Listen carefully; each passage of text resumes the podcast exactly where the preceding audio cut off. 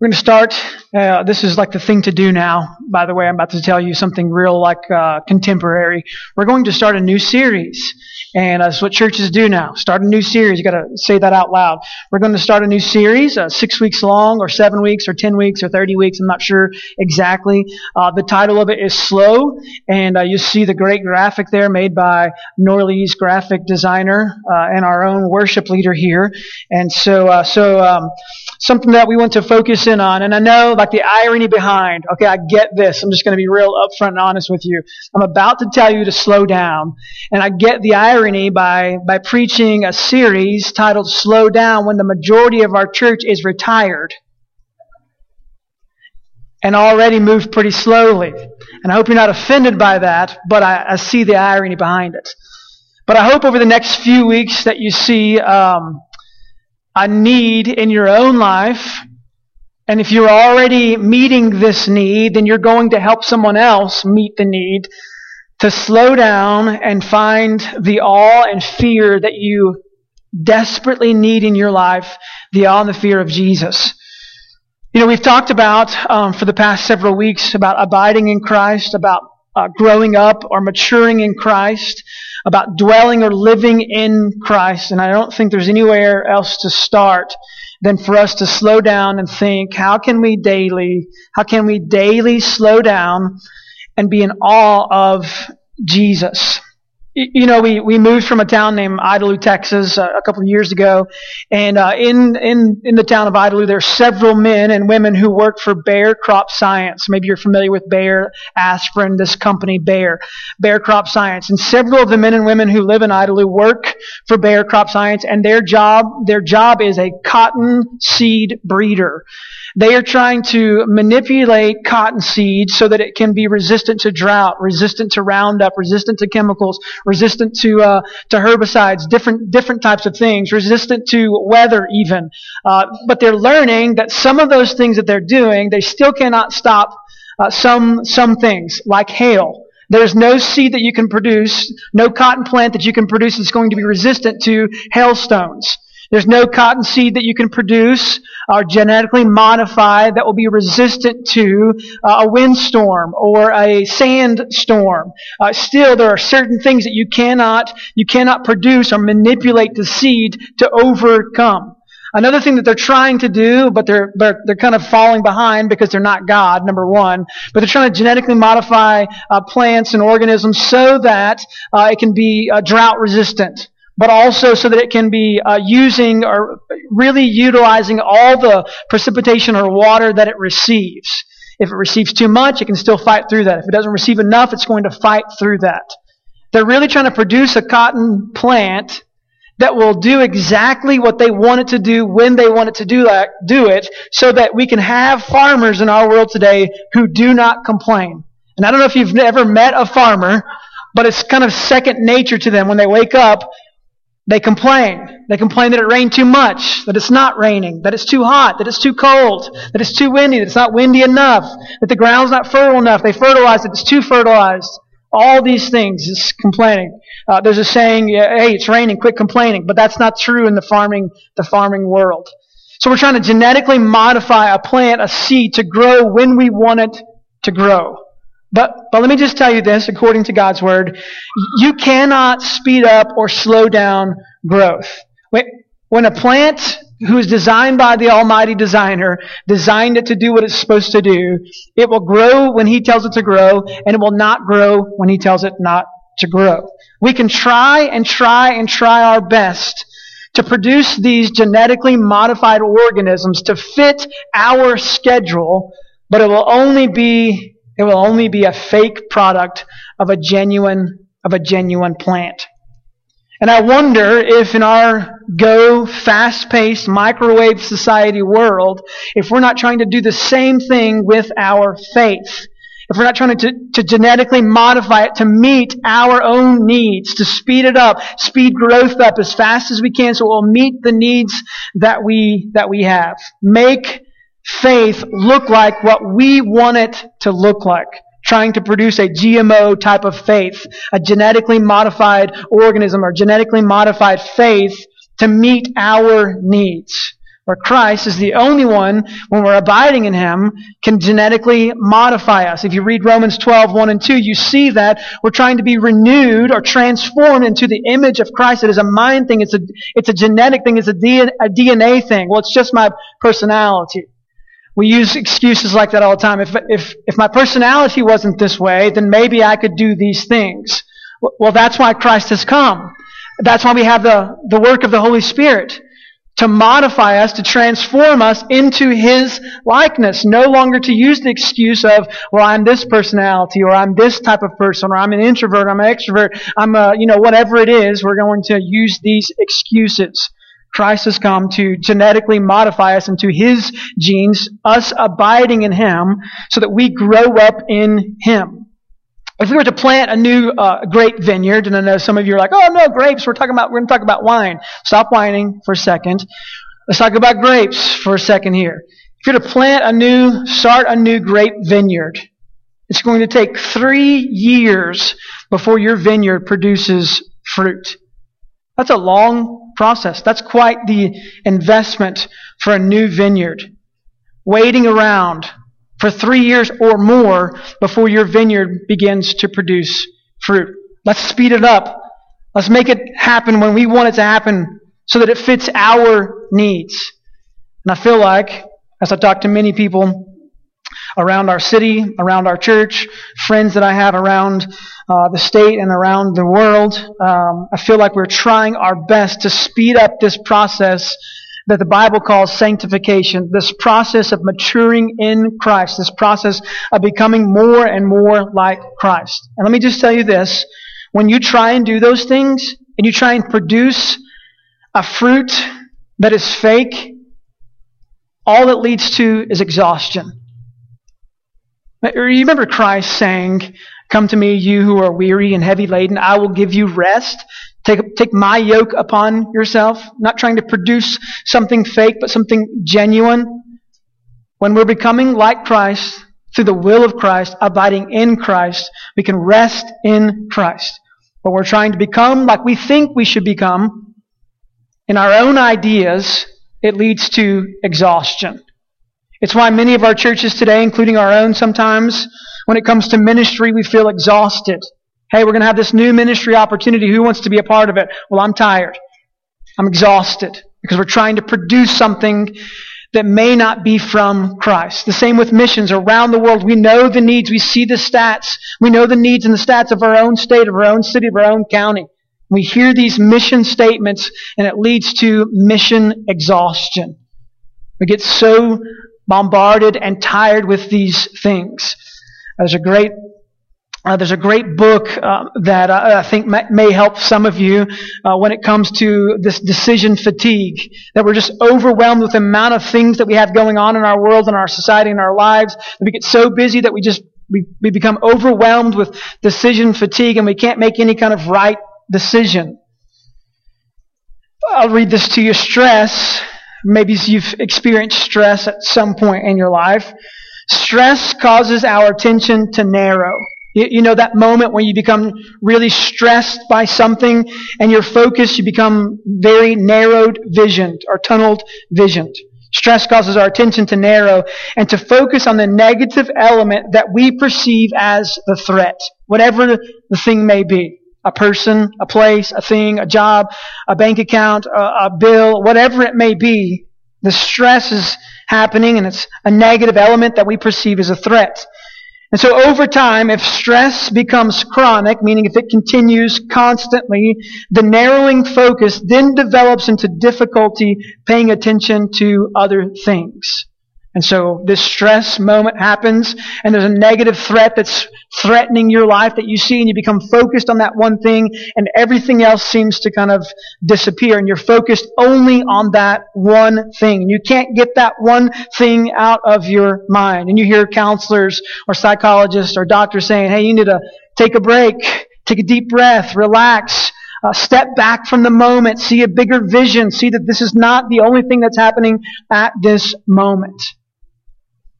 When you're traveling down the highway and you're going, let's say, anywhere between 60 and 75 miles per hour, because that's what's posted on the signs there, Some of you exceed those at sometimes, but, but thankfully there are people who turn their lights on and say, slow down.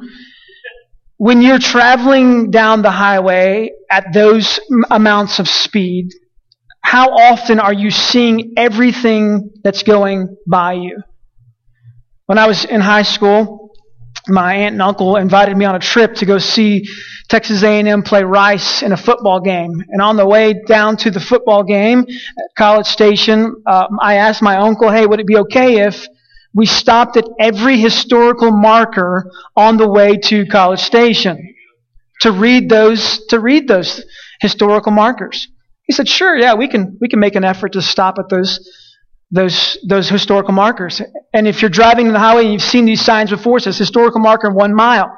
Hey, hey, Uncle Howard, we got a historical marker coming up. Are you ready? To slow, yeah, you better be ready too, Matt. You know, so we're driving, and all of a sudden he, he begins to slow down. He doesn't stop, but he begins to slow down. And he says, "Read it as fast as you can." In 1836, uh, that's it. Uncle Howard, we're gonna have to stop. We're gonna have to slow down so we can actually read read those things that are on the sign. I feel like in your life and in my life, if we're not slowing down to the things that are most important, we will miss so much. Turn to Deuteronomy chapter Deuteronomy chapter 8. Deuteronomy is in the Old Testament. If you're not familiar with it, towards the beginning. Deuteronomy chapter 8. Remember, trying to produce something or reproduce fruit, particularly on your own or with your own power, will only lead to exhaustion. When we're depending on our own strength and abiding in our own self, it will only lead to exhaustion. Kevin DeYoung says this. He says, the seed of God's word won't grow to fruitlessness without pruning for rest, quiet, and calm. So if you want to grow and for fruit to be produced, you're going to have to have moments of stillness, moments of quietness, moments of, of calmness. If there's a constant dust storm going on, the cotton plant will not survive.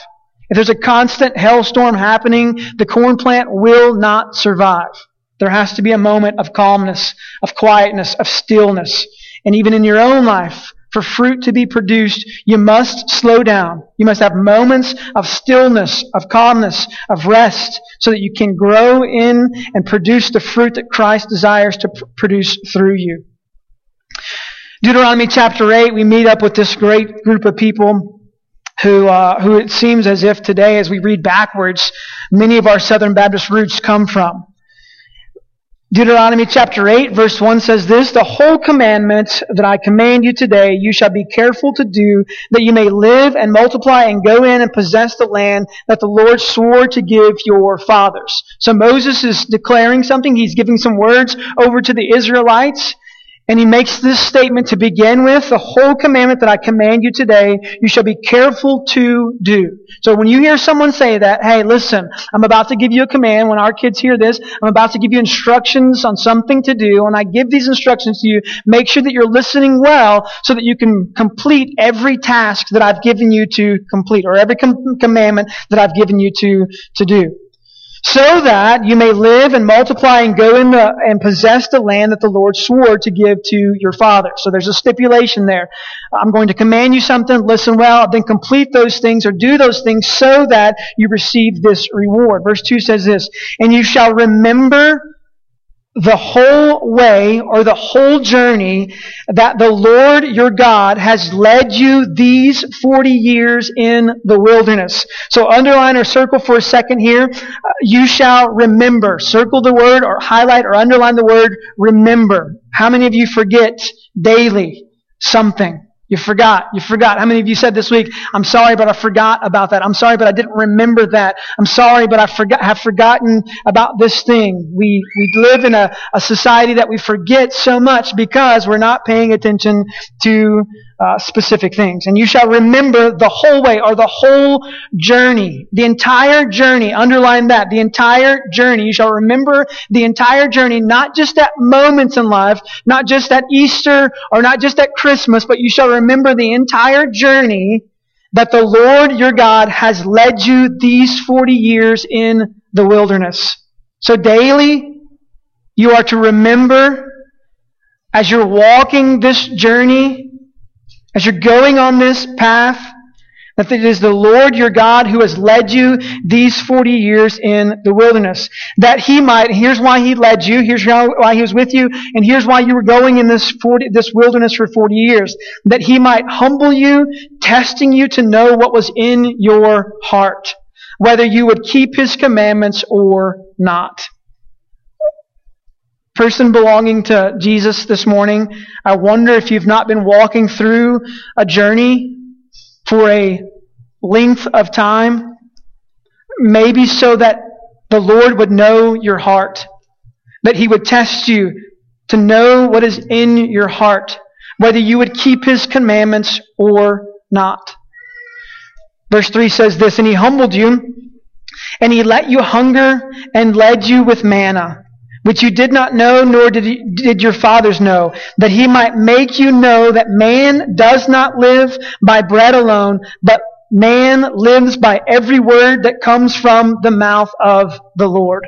It's interesting here because he used a reference to something physical that they'd been eating, but then all of a sudden puts this God juke or this Jesus juke in here and says, but you cannot live on this manna alone. You must live by the words that come from the mouth of the Lord. See, there has to be a ruling authority over your life, and it must be God's words. If you're in Sunday school or would like to be in Sunday school or a part of the discussion questions in Sunday school, there are two podcasts that are posted for this week. I'd love for you to go and listen to those by a pastor who happens to be the Southern Baptist president now. Uh, two podcasts, um, two sermons about the authority of Scripture in our in our lives. I think would be very helpful for you. He humbled you. He let you hunger. He fed you with manna, which you did not even know where it came from, or your fathers did not know. You'd never seen it before, that he might make you know that man does not live by bread alone, but, but man lives by every word that comes from the mouth of the Lord. So just a quick side note here. This is really important for us to see. Christ uses this example in Matthew chapter 4 also. We see that, that we're understanding that people who belong to God should live by every word that comes from God's mouth. All the revealed words that we have that come from God, the inspired words that come from Him, the Old Testament and the New Testament that we use as, as His holy scripture, His holy words to us today, we should be dwelling in them daily. If you are not reading scripture, if you're not studying God's word, you're missing out and you're going to lead yourself into exhaustion because you're going to be trying to depend upon yourself instead of God's word. Let me just ask you this. I mean, if you ate a whole chocolate cake once a year, in the entire thing, think about the biggest cake, birthday cake you've ever seen. If you ate that whole chocolate cake by yourself once a year, how would that Im- impact your health?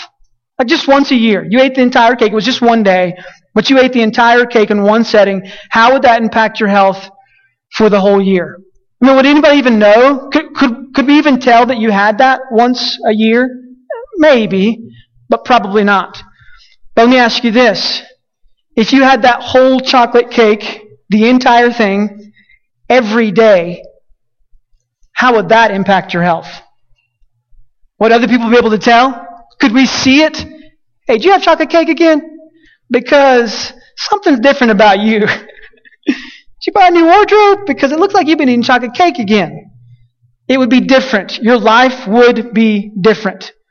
When you only dwell in God's Word on Sunday or on your coffee cup Monday, when you're only dwelling in God's Word in those moments or those events, Christmas or Easter or whenever it is, or whenever you're fed chocolate cake at a birthday party, could we really tell that you're abiding in Christ or letting His words live in you? See, discipleship and sanctification is a daily walking. It's a matter of consistency. It's an eating chocolate cake every single day. And when you do, people will begin to recognize you live by something different. You're eating something different. You, you, what is it that you're feeding on? Well, let me just tell you. Christ said, and God said, and Moses was used in this moment, that we should not live on just bread alone, but we should live by every word that comes from God's mouth. And so I'm going to allow His words to dictate my life. Moving on, verse 4 says this, Your clothing did not wear out on you, and your food did not swell these 40 years. Know then in your heart that as a man disciplines his son, the Lord your God disciplines you. So you shall keep the commandments of the Lord your God by walking in his ways and by fearing him. So what are we going to do? If we're the Israelites and Moses is commanding us these things, we're going to live by every word that comes from God's mouth. We're going to listen to these commandments and we're going to fear God walking in his ways. Notice that it says walking. I know some of you are going to say, that's all I can do is walk, and I can barely do that. But what about Paul when he says run the race? I, I, get it, okay? But, but this walking, this discipleship is a, is a walking, a steady pace, a consistency, like a turtle, not a rabbit.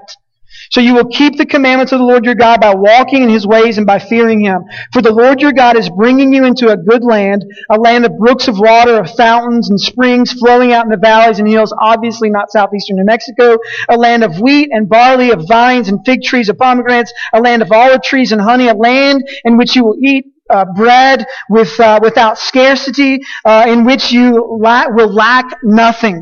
A land whose stones are iron, and out of whose hills you can dig copper. And you shall eat and be full, and you shall bless the Lord your God for the good land he has given you. Give me some of that, please. Let's move there today. How? Where is the ticket? Send me there, Lord. Verse 11 says this. Now take care lest you forget. So, so how do we forget something when we're not being constantly reminded of it? You've been to a wedding, right? You get a, you get the whole symbolic thing about putting the wedding ring on. Hey, husband, this is a reminder. You're married. Don't take it off. Be reminded of your unending, never-ending love for your bride. It's an important reminder. Don't let yourself be forgetting this important thing. Take care lest you forget. What are you going to forget? Forget the Lord your God by not keeping his commandments and his rules and his statutes, which I command you today. Well, come on now. You're, you're, you're giving us this bread. Uh, we're, we're being led by you. You're with us the whole way. You're thinking that we're going to forget these things? Really? Uh, do you know us that well? Verse 12. Lest when you have eaten and are full and have built good houses and live in them, and when your herds and flocks multiply, and your silver and gold is multiplied, and all that you have is multiplied, then your heart be lifted up and you forget the Lord your God who brought you out of the land of Egypt, out of the house of slavery, who led you through the great and terrifying wilderness with its fiery serpents and scorpions and thirsty ground where there was no water, who brought you out of the, who brought you water out of the flinty rock, who fed you in the wilderness with manna that your fathers did not know, that he might humble you and test you to do you good in the end. So beware, verse 17 says, lest you say in your heart, my power and the might of my hand have gotten me this wealth. Like, I have no remorse in saying that this is a great picture of the Americans that I know, particularly the American Christians that I know. By my power, by my might, by my education, by my will, have I gotten myself to this point in my, in my life. Look at these things that I have. Look at these refrigerators that are full, these houses that are full. Look at all these things that I have. And we have forgotten who they came from. Verse 18, you shall remember the Lord your God, for it is He who gives you power to get wealth, that He may confirm His covenant that He swore to your fathers as it is this day. Uh, that we might learn, O church, that we might learn from this example. That we would not be like these people who forget God, who forget His power and His might, who work through life or walk through life or run through life, this journey that we're on, though it may be in a wilderness, and forget daily the power and the might of God. Consumed with a number of things, distracted by a number of tasks, distracted by bank accounts, distracted by fields, distracted by friends, distracted by Facebook, distracted by a number of things, and we forget constantly who God is. Turning to the New Testament, Luke chapter 10. I marked it with a sticky note so I could find it faster than you. Luke chapter 10. Verse 38. Discipleship is about abiding in Christ. It's about a consistency. It's not about events. It's not about 40 years in the wilderness and the couple of events that happened in that, but it's about a daily life, daily remembering who God is. Events not driving us or driving our relationship with Christ, but our relationship with Christ driving every event in our life. Luke chapter 10 is the story of the Good Samaritan. You know it. We've read it recently. But at the end of that story, we meet up with two ladies. A lady named Martha and a lady named Mary. Two different personalities we're going to blame it on. But, but one has this personality and one has this personality. Verse 38 of Luke chapter 10 says this. Now as they went on their way, Jesus entered a village and a woman named Martha welcomed him into her house. And she had a sister called Mary who sat at the Lord's feet and listened to his teaching. You see the difference there? Now, Martha, she did well. She welcomed Jesus. Come on in, Jesus. Love for you to come and hang out with us. Mary said, I want you to come in. I'm going to welcome you also, but I'm going to sit at your feet. Verse 40 says this, But Martha was distracted with much serving, or with much preparation, or, or distracted by many tasks. Martha was distracted. It's interesting what she was distracted with. Probably good things. Could be godly things. I mean, she had Jesus in her home. Shouldn't she be serving, getting things ready, preparing? She had many tasks to do. And her sister seemed to be lazy. All she wants to do is sit down at that guy's feet and listen. Isn't there better things to be doing with our, with our life? But Martha was distracted. Interesting little Greek word there for distracted. It's perispeo. Speo, the second part of that word, is where we get our word spasm from. Somebody who's spasming, you know, they're not controlling what's going on in their body. The first part of that word is around. So here we have Martha just spasming around not really doing anything, distracted by so many things, so many tasks to complete. She's not seeing, and like one pastor says, and savoring Jesus. But instead, she's distracted by so many other things. Forgetful of who God is. Not mindful of how important it is to sit at the feet of the Savior. It's interesting also, you know, I mean, maybe you're like me and like to understand what a name means.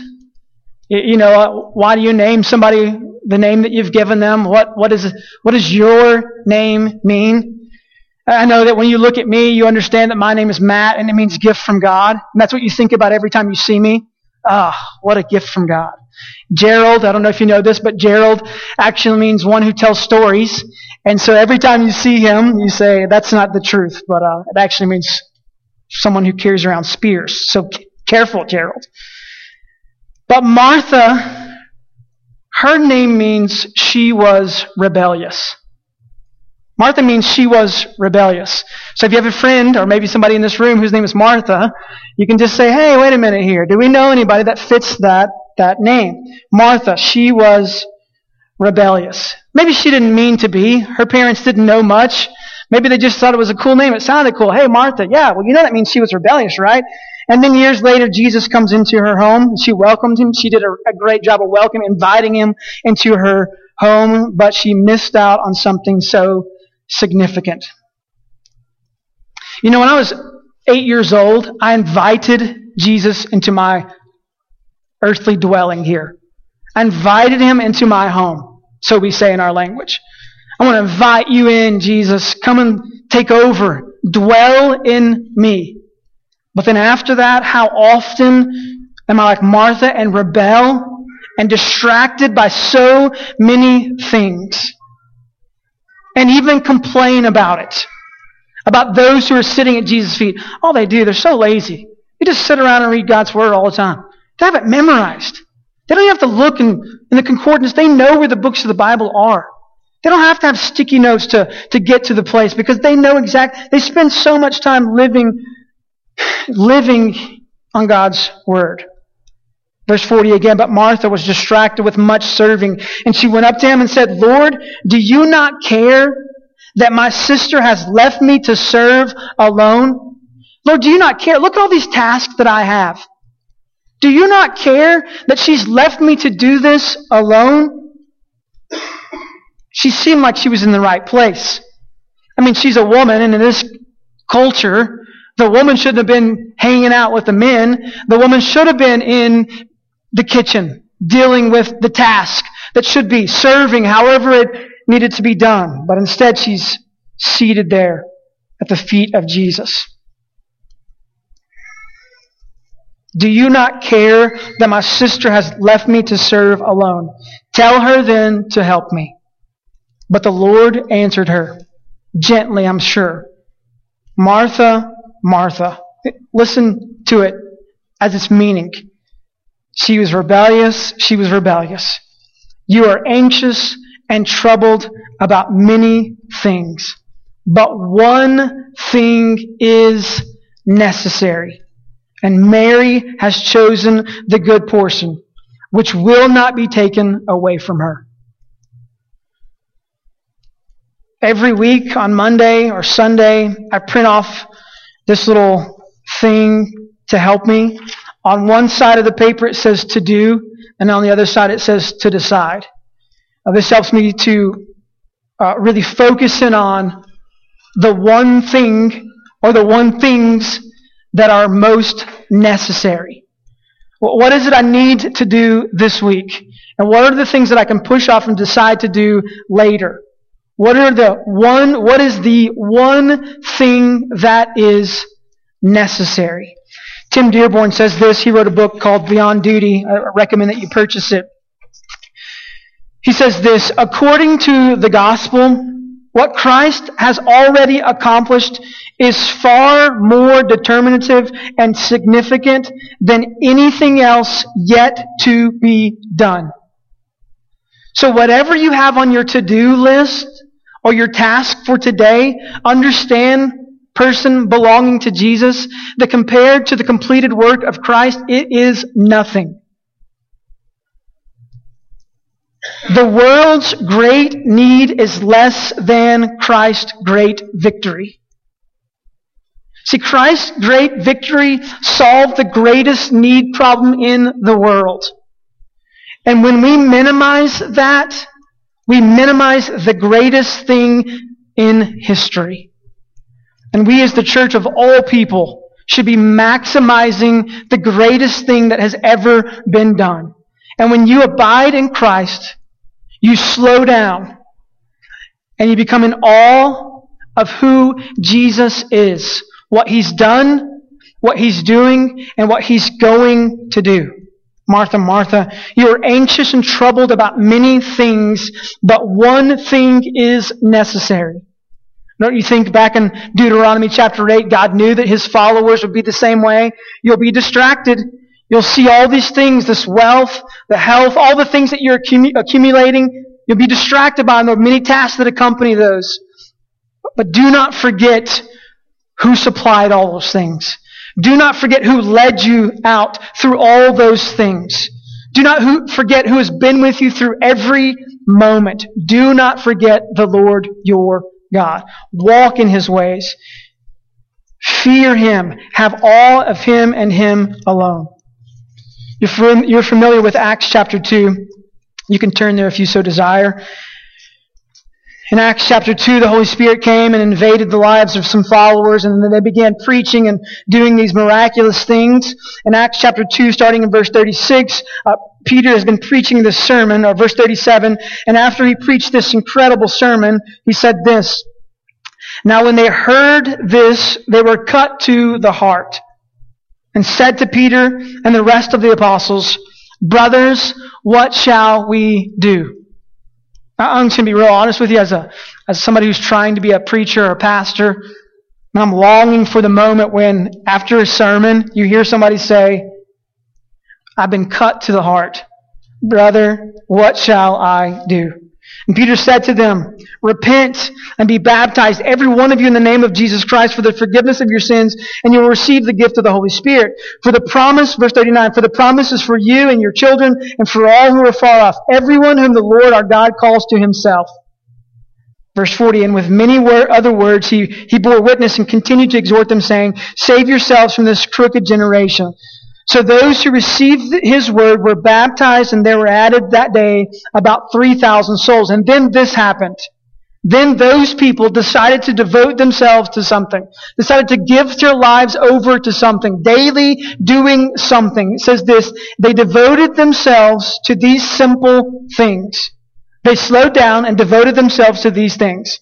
They devoted themselves to the apostles' teaching and the fellowship and to the breaking of bread and to the prayers. And then this is what happened.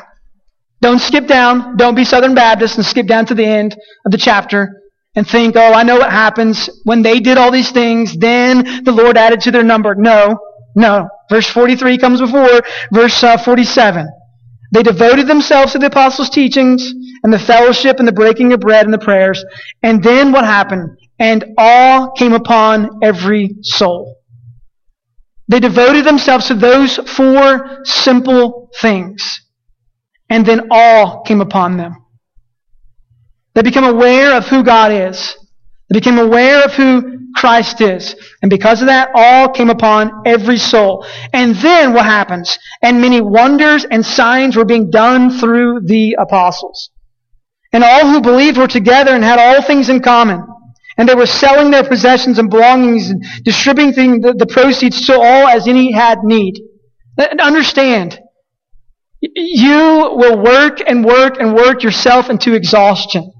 You will try your best to give up the things that you've acquired or gained, thinking that you're doing it for a godly purpose. You will give 10% of your, of your paycheck or whatever you want to call it, your salary to the church, thinking that it's, it's what God desires of me.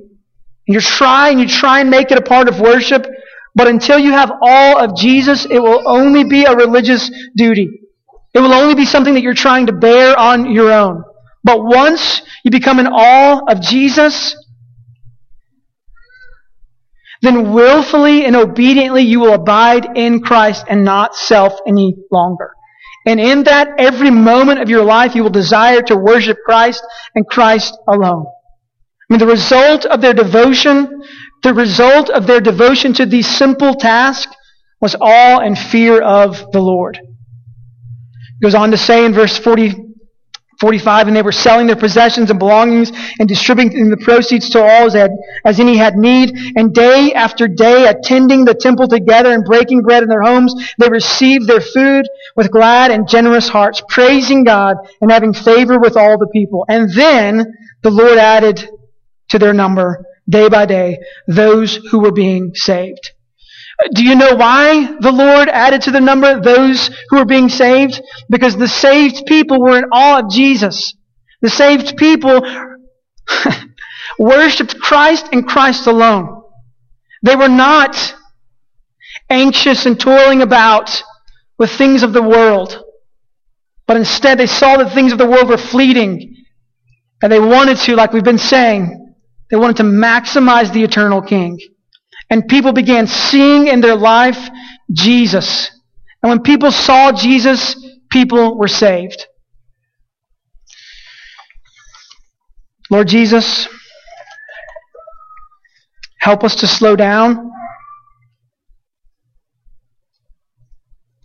Help us not to be distracted by tiny things compared to the great victory of Jesus. Help us to be known as a people who love Jesus. Help us to be known as a people who have all of Jesus. God, help us not to forget. God, prompt us daily to encourage one another. God, prompt us daily to study your scripture. God, prompt us daily to abide in you. God, prompt us daily, though it may be painful, it seems, at time. Prompt us with your discipline. so that you can test our heart, so you can know if we're going to keep your commandments.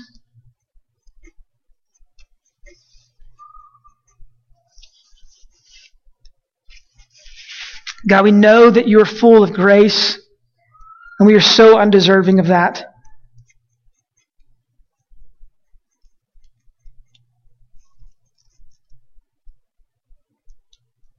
God, with your grace, filling our lives,